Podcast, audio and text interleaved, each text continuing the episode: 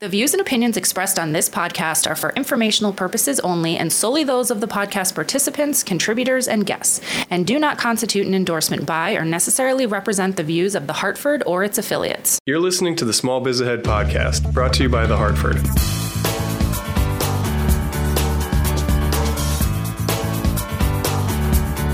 Welcome back to another episode of the Small Biz Ahead podcast. We're already laughing because we were just talking about sharks. No, let's talk about this issue, Elizabeth. so let me ask you a question, Elizabeth. You have a um, um, not an employee, but a contractor that works for you, that's doing work for you that you rely on during the week for your business. Let's say it's marketing work, right? That they're Okay. doing, right? And they've got responsibilities, whatever.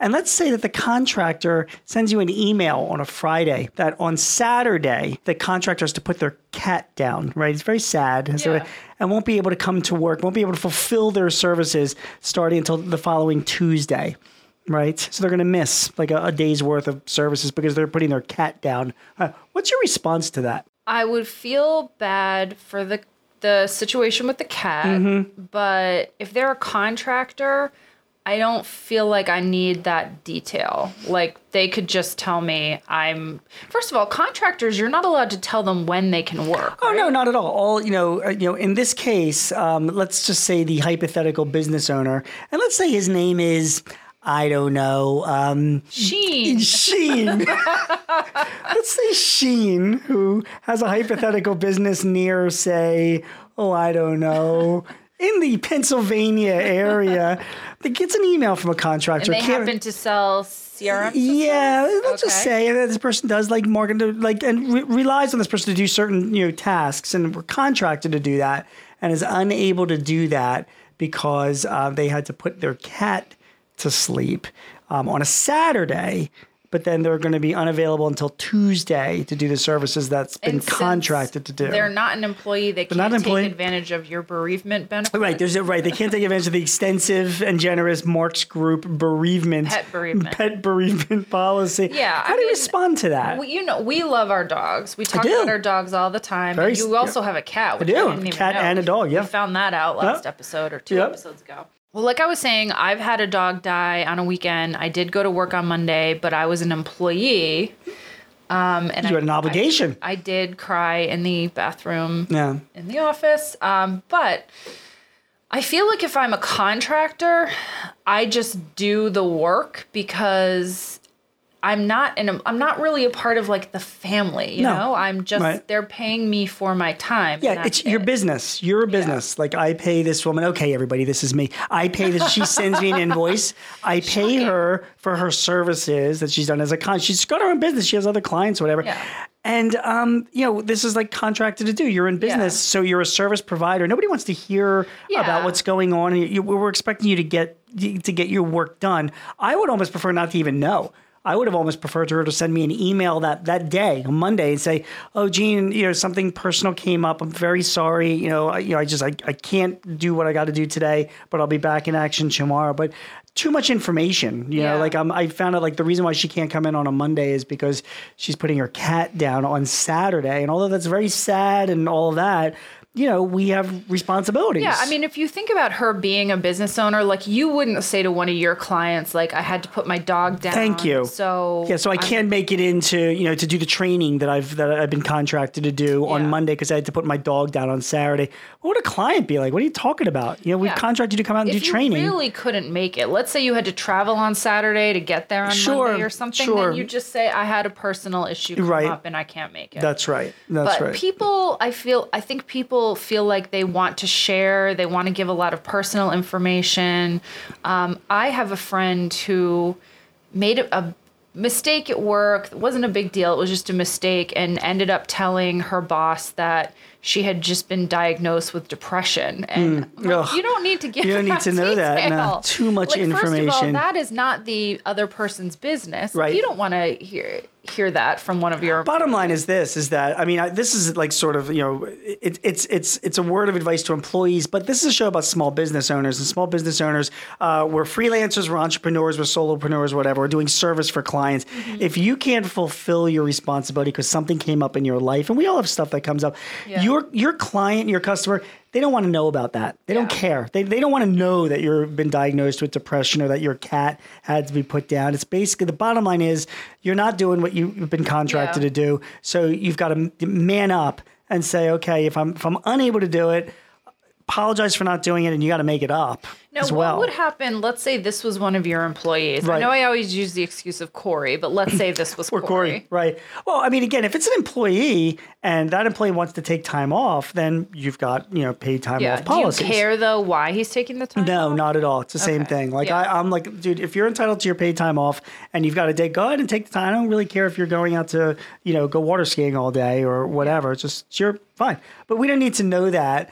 Um, it's just it's it's too much detail, and frankly, it can work against you because now because this you know woman shared that detail with me, um, why she's missing you know an obligated you know service that that to perform, that was too much information. I'd rather not know because now I'm like, really, this is the kind of person I hired. Like her, you know, she's like missing work two days later after putting a, her cat down. Do you, know, think like she possibly doesn't see herself as a business owner? that is a really good question, and it could very well be that's the situation, and that's a problem in itself.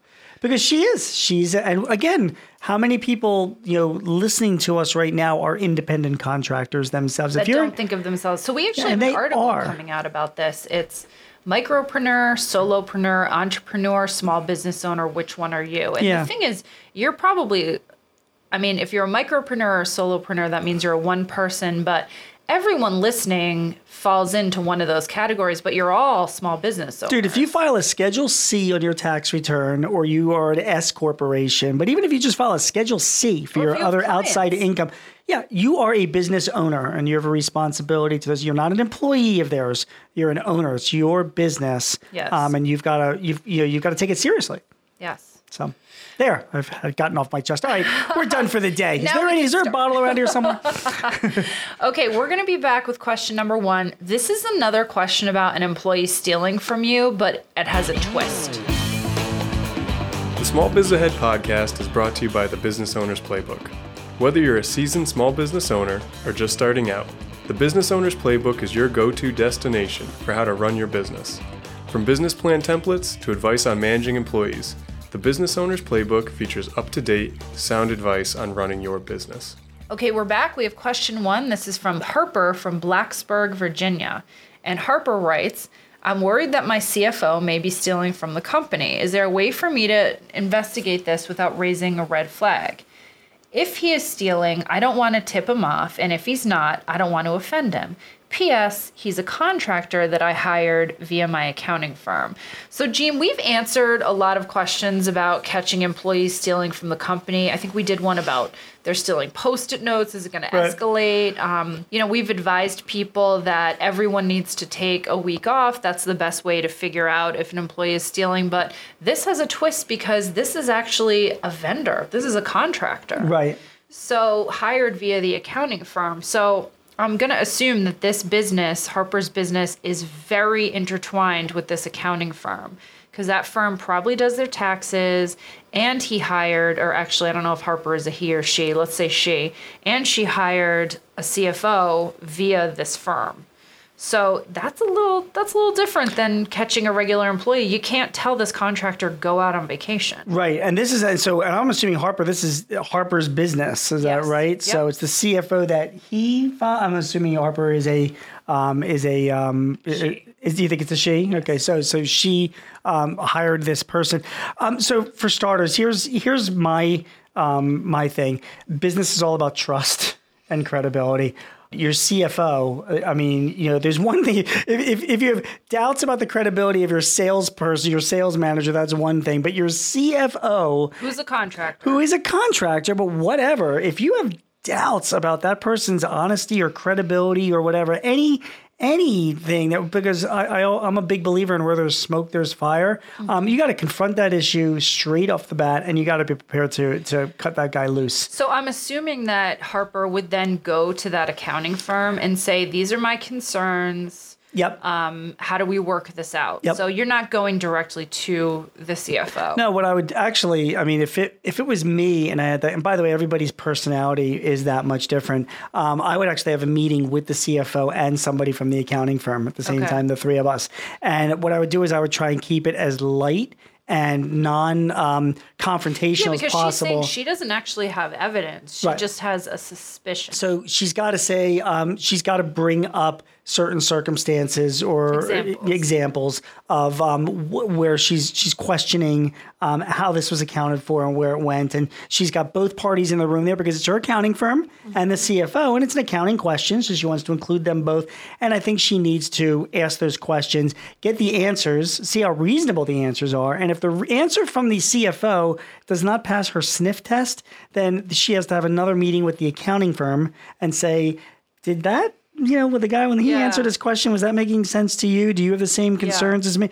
Maybe she's out in left field and the accounting firm was like no he's fine Yeah. you know but um, hopefully if the accounting firm is you have a good relationship with them and they're a good firm they, they will also notice that same issue. Now, one thing that you wrote about recently, and we've talked about before, is so this is your accounting firm, so you're dealing with them on taxes. So Yeah. more than just finances. For new small business owners, they're often really surprised with how much they're paying in taxes. yeah So if that's the case, she might. I mean, it might just be as simple as that. Like she's Sure. paying more in taxes than she thought she would.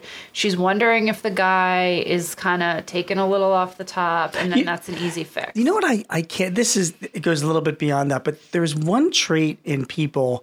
This is all people. This is not just in business, Elizabeth, that um that uh, like uh, really rubs me the wrong way is when people attack or they they assume and they get they're very defensive. You know, like I've I've learned in my life that when I think that there's something that I don't understand, um, 99% of the time is because I'm ignorant. There's something I'm missing. There's something I need, didn't realize. Or something. So Yeah. before I start firing away with both cannons at like, oh, there's something wrong going on here or whatever, um, I- it's, I have learned to just say, can you educate me and explain to me why? And you go with the assumption Yeah. that you're the one that really doesn't know all the facts, and you need to learn from it. And Now- so you, you you learn that with the taxes. if he was stealing and she had that meeting, he would probably stop right away because he'd know that she was on to her. Who knows? I mean, then we're getting beyond, Yeah. you know, what what sort of reactions. I mean, if if you really think that, and and it can be validated by another party like the accounting firm saying, yeah, you know what, this doesn't seem right. I think Yeah. he could be. You got to take immediate action and Yeah, yeah, remove that guy from. You know, there shouldn't be any more. Uh, taking of chances. Person's removed. There's plenty of CFOs out there Yeah. uh, to come and do the work. So you want to go in with a lot of curiosity Yeah. And see what happens from there. Yeah, and you want to just position it like not again. You're not accusing. You're not firing away. It's more like, please teach me. Um, I don't. You know, I, I I'm just not sure if Okay. uh, what's going on here. Sounds good. All right, we'll be right back with question number two. This is about inheriting a family business and dealing with cranky customers. Are you looking to expand and grow your small business but don't have time to keep up with the latest trends in technology? We've got you covered with the weekly Small Biz Ahead newsletter. Sign up today and start receiving our weekly email chock full of the latest tools and resources to help you run a successful business. Find us at smallbizahead.com. Okay, we're back with question number two. This is from Arlo in Kansas. And the question is My father was a small business owner. He believed that the customer is always right. Now that I'm running his hardware store, how do I honor his approach even when dealing with customers who are clearly wrong? This is one of our favorite topics recently customer service. Gene wrote a very controversial article on um, dealing with, with customers that I will link in the show notes here. But how do you do that? I mean, you have to, you really do have to go with the approach that the customer is always right, but there is a line.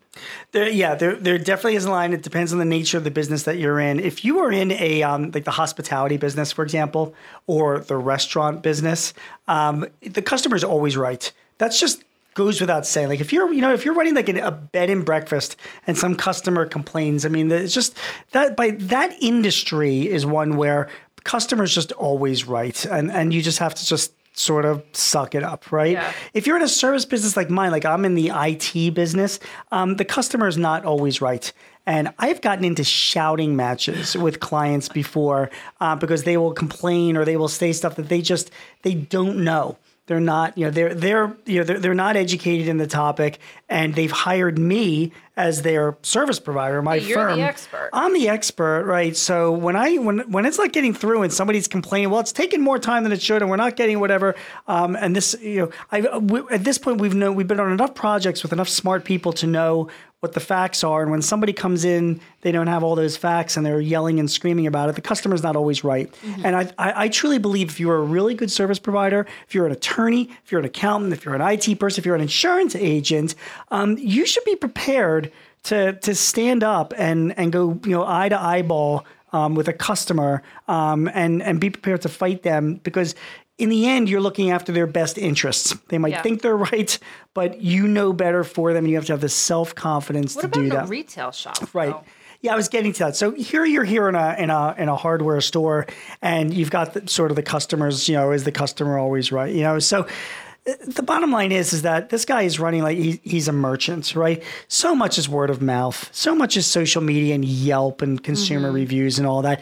You can't, you know, you, you're going to have to have an allowance for certain losses from jerky customers. It's just you're just going to do it. If you get into a shouting match with a customer or you confront customers, the world is going to know about that in today's you know in today's social media world. So all you can do is cut your losses as quickly as possible. There is a percentage of people that is going to come into that hardware store, a small percentage, I hope, that are just going to be like lunatics. They just you just you know that, you know.